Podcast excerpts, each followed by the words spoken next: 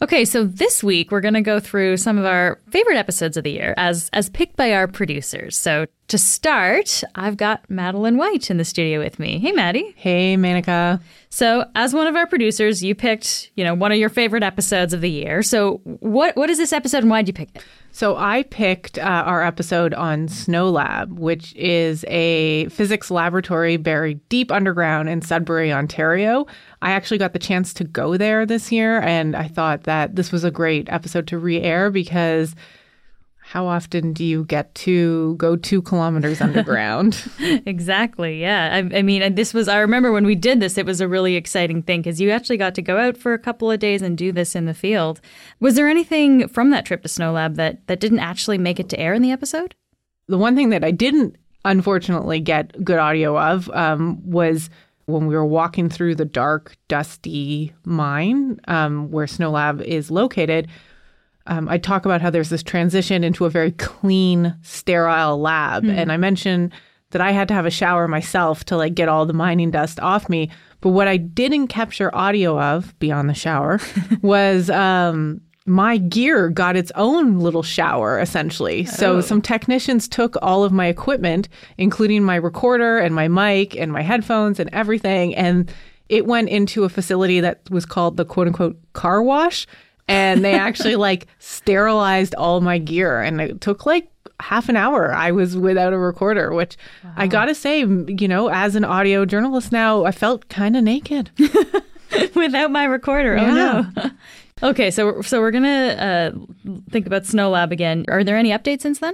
Yeah. So I recently caught up with Dr. Jody Cooley, who's in charge at Snow Lab. And she told me that they've had some exciting news since I was there earlier this year. So a big part of the audio documentary is about one specific dark matter detector called the Super CDMS. And she said that they've made great progress on it. When we were there, it was kind of just a platform. Now, 4 of its main components, which they call the towers, are all underground and installed. And one of them is actually already in the process of taking data. We are anticipating that perhaps we'll see some science results from that tower this coming summer. So for 2024, she's also thinking about how to make Snow Lab into more of an intellectual hub. So we want to make this a place where people come to not just go underground and build their experiments, but they come to exchange ideas, talk about science. They spend time doing science here. And they're also going to be piloting a program for students to come to the facility and learn about particle physics there as well. I also asked her about what she hopes will happen in the next year in terms of all the various experiments that are underground.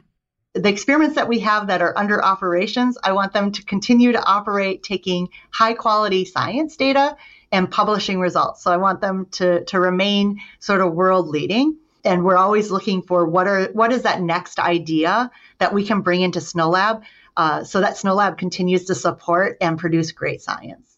Fascinating. Well, let's head back to Snow Lab. Thanks so much, Maddie. Okay, so I'm here with producer Madeleine White. Maddie, great to have you here. Hey. And you brought a piece of tape with you. So let's just play it and listen to what you have here. So I'm in the washroom here at Snow Lab, and the reason why I'm taking a voice note in the washroom is because this is the furthest underground toilet in the world, and the noise it makes when you flush the toilet is quite something.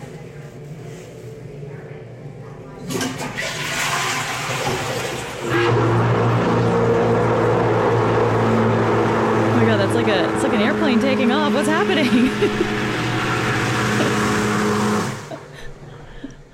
Oh my God, I loved your reaction. You literally jumped in your chair. Like, what is happening? What is that? Okay, so why were you at the toilet that is the furthest underground, Maddie? How did you find yourself there? So earlier this year, I went to Snow Lab. This is the Sudbury Neutrino Observatory Laboratory in, you guessed it, Sudbury, Ontario. And this scientific station happens to be 2 kilometers below the surface in an old mine. Okay. And so why were you there in the first place, though? Yeah, there are definitely more convenient bathrooms. So I didn't need to just travel 2 kilometers underground to use Snow Lab's toilet. I was there because I was trying to see how scientists are trying to unravel one of the universe's greatest mysteries, dark matter. Okay, dark matter is one of these things I feel like I hear about and I've tried to understand, but it's hard to understand. Like, what exactly is it? This is actually like the question. They are trying to understand what it is, because the reality is we don't really know. We don't really understand dark matter. The thing we know about dark matter is that we think it represents 85% of all the mass in the universe. Wow. Okay, so a huge portion of the universe. But I mean, this is kind of esoteric in a way too, right, Maddie? Like, in terms of our day-to-day lives, there's a lot of other scientific problems that people are trying to solve. We just went through a pandemic, right? There's a lot of other things going on in the world. Why is it important to study something like dark matter, which we don't even really know like what it is? Yeah, and we don't know if like knowing what it is will give us any specific benefit. For me, the pursuit of this kind of science is just about reminding us about how mysterious the universe really is and how we're just this tiny, tiny part of it. Like we're 15% of all the mass. And maybe that if, you know, this tiny fraction of all of that mass is trying to understand the universe a little bit better for the time that we have here in this universe, like maybe we will learn something about ourselves along the way. So today, Maddie, you're going to take us on a journey to try to understand what dark matter is. Yeah, and we're going to have to go deep underground for this hunt. Sounds amazing. I'm Anika Raman-Wilms. And I'm Madeleine White. And this is The Decibel from the Globe and Mail.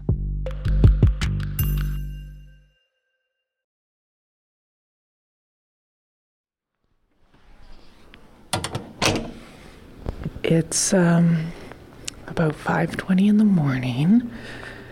I'm here in Sudbury, Ontario, walking through a hallway of a Hilton hotel while I wait for my ride to take me to Snow Lab. I'm exhausted, but I'm really excited. And it's very quiet here in Sudbury right now. And cold and rainy. It's like 10 degrees out. Despite that, I'm dressed in spandex shorts and a t-shirt and a rain jacket, because when you get 2 kilometers below the earth, I'm told, it gets very hot. So yeah, I'm just hanging out here waiting for my ride. And here comes my ride.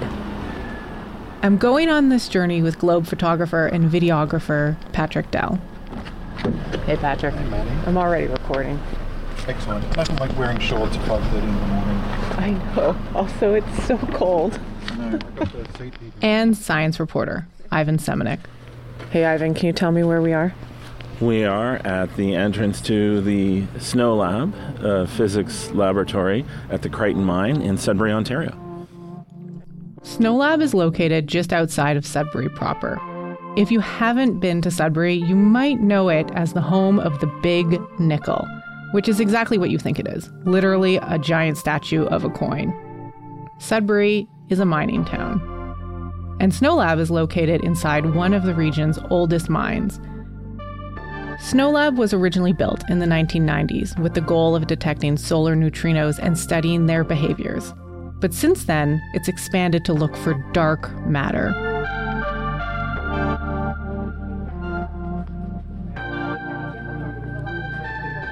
There's a good reason why this scientific laboratory is so far underground. Here's how Dr. Jody Cooley, Snow Lab's executive director, explains it.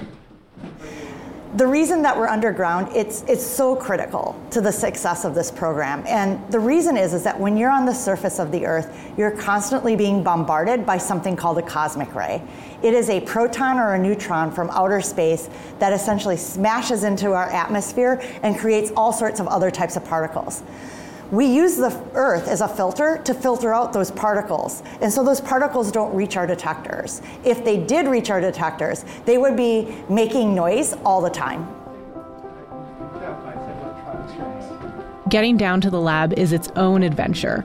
First, we change into miner's gear because we need to be highly visible and decked out in safety equipment. Yeah, I'm going to outfit you with a full set of mining gear. We're going to get our hard hats, our cap lamps, we'll get a set of tags, we'll get a high-vis one-piece suit, a miner's belt, and some boots and gloves. Okay, I'm not going to lie. I look a little ridiculous here. Picture a highlighter yellow jumpsuit lined with orange reflective safety tape. I look like I was going to an underground rave dressed as a rejected member of the Village People. The last piece of equipment I'll need to get down into the mine shaft is a little unexpected. I'll let Snow Lab's Senior Communications Officer Mike Whitehouse explain. So the air pressure changes a lot, and the remedy is the same as an airplane. Come. Great. I noticed a few people. If you're interested. I'd love some. That's a great idea. We line up in this room where miners and scientists mingle. We're all waiting for our ride down. It's a double-decker elevator called The Cage. I kid you not, it is actually referred to as The Cage. If you refer to it as the elevator, you will be laughed at. It's The Cage. All right, we're going to head down. Everyone heads down? Yeah. Okay, so I'm just walking down this ramp, fairly wide ramp, about the width of a vehicle, heading down towards the deck. And then I'm going to get into the cage to go below ground, 6,800 feet, into Snow Lab. There is no door in this elevator/cage, just a metal gate to keep our limbs safely inside.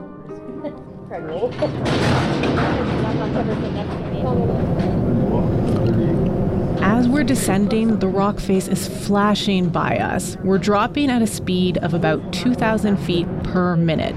That's over 35 kilometers per hour. Oh, and this elevator has no lights. So, in this cage, we are standing shoulder to shoulder. That's how full it is.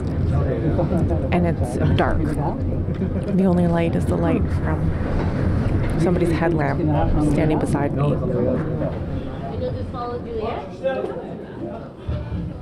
About 5 minutes later, we're out and in a dark mining tunnel. The miners who get off with us, they get to do the rest of the journey in a tram that scoots off, leaving us literally in the dust.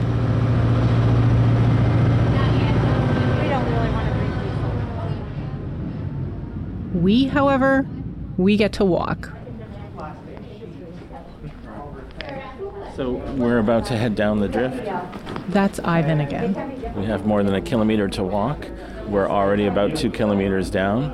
So a bit of nomenclature here. If it's a vertical movement, you're going down or up a shaft. We're moving horizontally now along the drift. So we're really only halfway through our trip. We just passed a little room that the door was open to, and spray painted on the wall in red spray paint were in giant letters, "Please keep clean." There are other labs in the world that study dark matter, and some of them are even underground, like Snow Lab. But this lab here in Canada, under a whole bunch of Canadian shield rock, gets to hold one very specific world title. It is the cleanest, deepest scientific lab in the world. Cleanliness is a big part of Snow Lab, to make sure that we don't bring any sort of particulate matter into the lab, which is very sterile. The cleanliness is not just scientists being neat freaks. It's a crucial condition for the hunt for dark matter. Because despite dark matter having a substantial effect on the universe through gravity, we think it might be incredibly tiny. And to detect something so abstractly small, you need to have as little interference as possible. Even the smallest dust particle or speck of dirt could contaminate the experiments. And to keep this level of cleanliness, there are a number of steps that we have to complete before we can actually enter Snow Lab, as Mike Whitehouse explains. And so can you explain what's about to happen next here? So we're going to wash our boots, get all the mine dust off our boots, because they are by far the most covered parts of our bodies. And then we are going to enter the car wash area. All of the equipment that you brought that was not double bagged is going to have to be left and washed. So the microphone that you're recording me with right now, for example.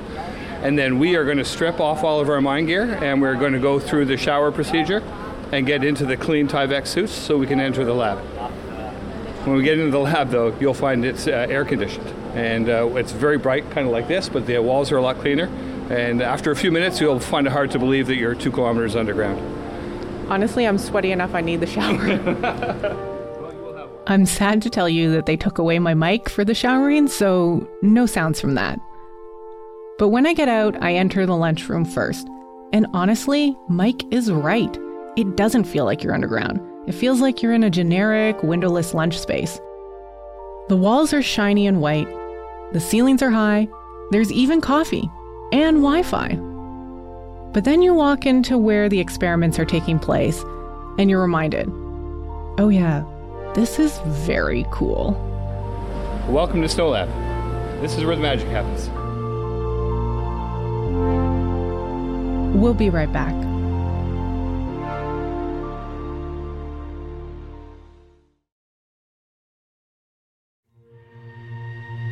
Okay, let me ask you a question. So how do you look for something you know nothing about?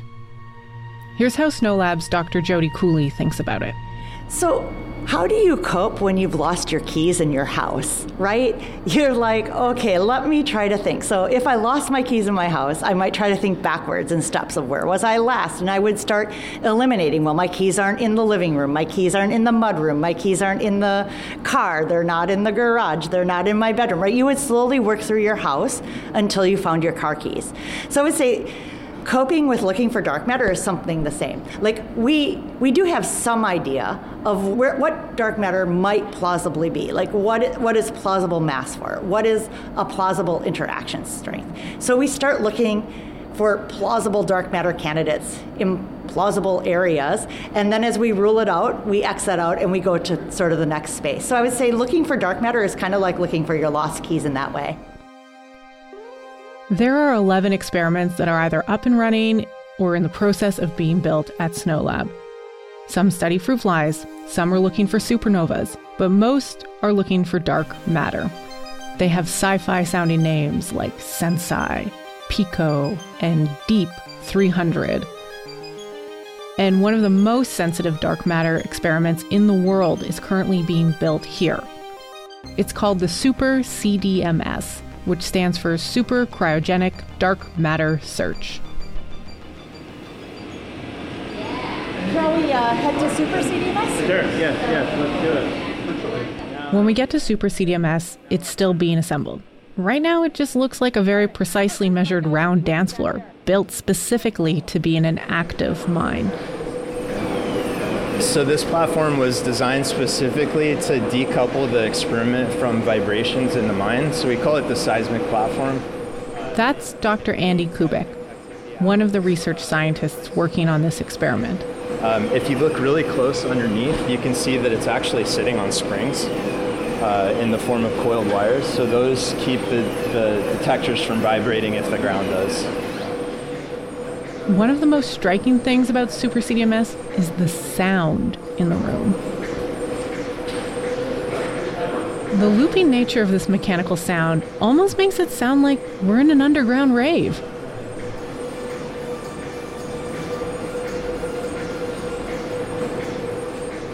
But really what we're listening to is the hard work of specialty fridges used to keep the experiment's sensors very, very cold. Here's Dr. Kubik. That's like the way we would like to describe it, is colder than space. Only the detectors have to be that cold, but a lot of the electronics have to be fairly cold as well, like liquid nitrogen temperature roughly. Those detectors Dr. Kubik mentioned, they need to be cooled to almost absolute zero. I asked Ivan just how cold that actually is. It's hard to think of absolute zero. I mean, on a temperature scale, it's minus 273.15 degrees Celsius, right? So it has a value. It's a very low temperature.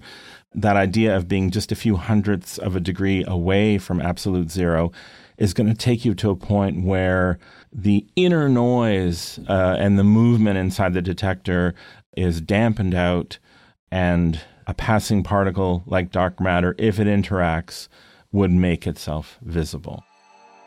Super CDMS, it's got these wafers, these hockey puck size, a little bit larger than hockey pucks, discs of very pure metal, silicon and germanium, and you can almost imagine the atoms in these metal like a crystal lattice. So imagine this kind of lattice, almost like bed springs or something, just sitting there.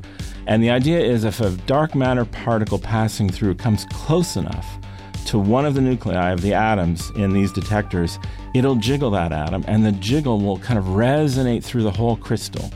But the trick with the detector is that etched onto the surface of these discs is this superconducting material that's just at the threshold where electricity can pass through without resistance. The idea is that one of these little jiggles would break that state. It's almost like, imagine a tiny little fly landing on a balance beam and suddenly shifting the balance. So then the trick is, well, how do you know if it was dark matter or something else? And that's where you start to have to accumulate statistics. You have to run the experiment for a long time, account for all the possible sources of jiggling, and see if there's something left over. So if dark matter is somewhere in the mass range of a proton or up to 10 times a proton, Super CDMS would be perfect for finding it. But all of this equipment comes at a cost, $42 million specifically. Yes, that is a lot of money, but to put it in context, Elon Musk spent $44 billion on Twitter or X or whatever it's called now. So anyways, this experiment is being funded by the U.S. Department of Energy, the National Science Foundation, and the Canada Foundation for Innovation. This is a big bet, due to the footprint, the cost, and the investment from Snow Lab. For me, this is like so personally exciting to see this. Like this is like almost my whole career. Well, certainly my whole career since entering dark matter. There is no denying the excitement in the room, even though this experiment won't be fully operational until early 2025. But people here are really hopeful that this project might be the one that finds dark matter.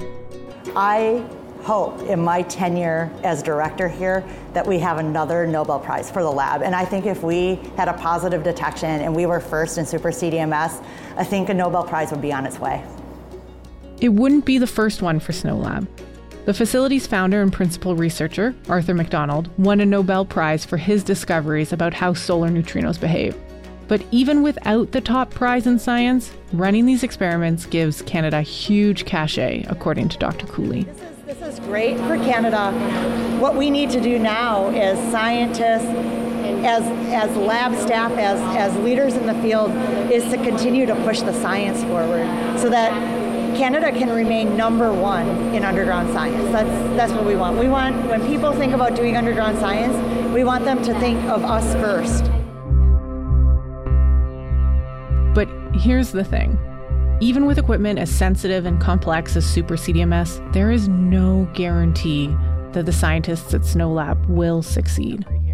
I want to know, and this is not specific to Snow Lab, but as a scientist who's devoted their career to dark matter, what if dark matter is unknowable? Well, that still tells us something. I think, this almost goes back in my head to why do you do fundamental science at all, right? We're trying to increase the knowledge. But to me, it's not just the end of the journey, not just what is the answer at the end, but it's the entire journey and how you get there. So in getting to a point where we felt like, okay, dark matter, trying to know anything more than it works through gravity. Okay, that would be extremely disappointing. But along the journey, I would think about all of the advances we had made. We have made huge advances in sensor technologies. We've made advances in computing. We've made advances in learning about different algorithms and data training. And so I think you know, trying to look at the endpoint, like, it's always disappointing if you get there. But I think if you look at it as the whole journey and the whole collection of knowledge that you've gained along the way, the serendipity of things you might have discovered, those are the positive effects that you would have to take away from it. Even though we're talking about physics, this story feels unshakably metaphysical as well. And it reminds me of Carl Sagan, the scientist who made the curiosities of the universe accessible to the general public. This is where we live, on a blue dot. That's where everyone you know and everyone you ever heard of and every human being who ever lived out their lives.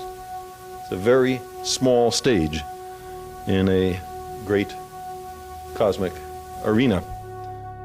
In one of his books, he says science is like a candle in the dark. Observation by observation, science is illuminating the world around us. Even when an experiment fails, the light from the candle gets a bit brighter.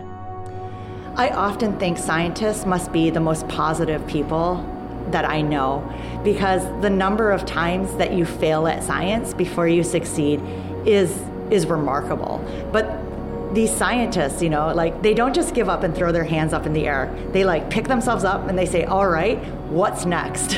Every failure to observe dark matter is an opportunity to think about how can we do it better next time.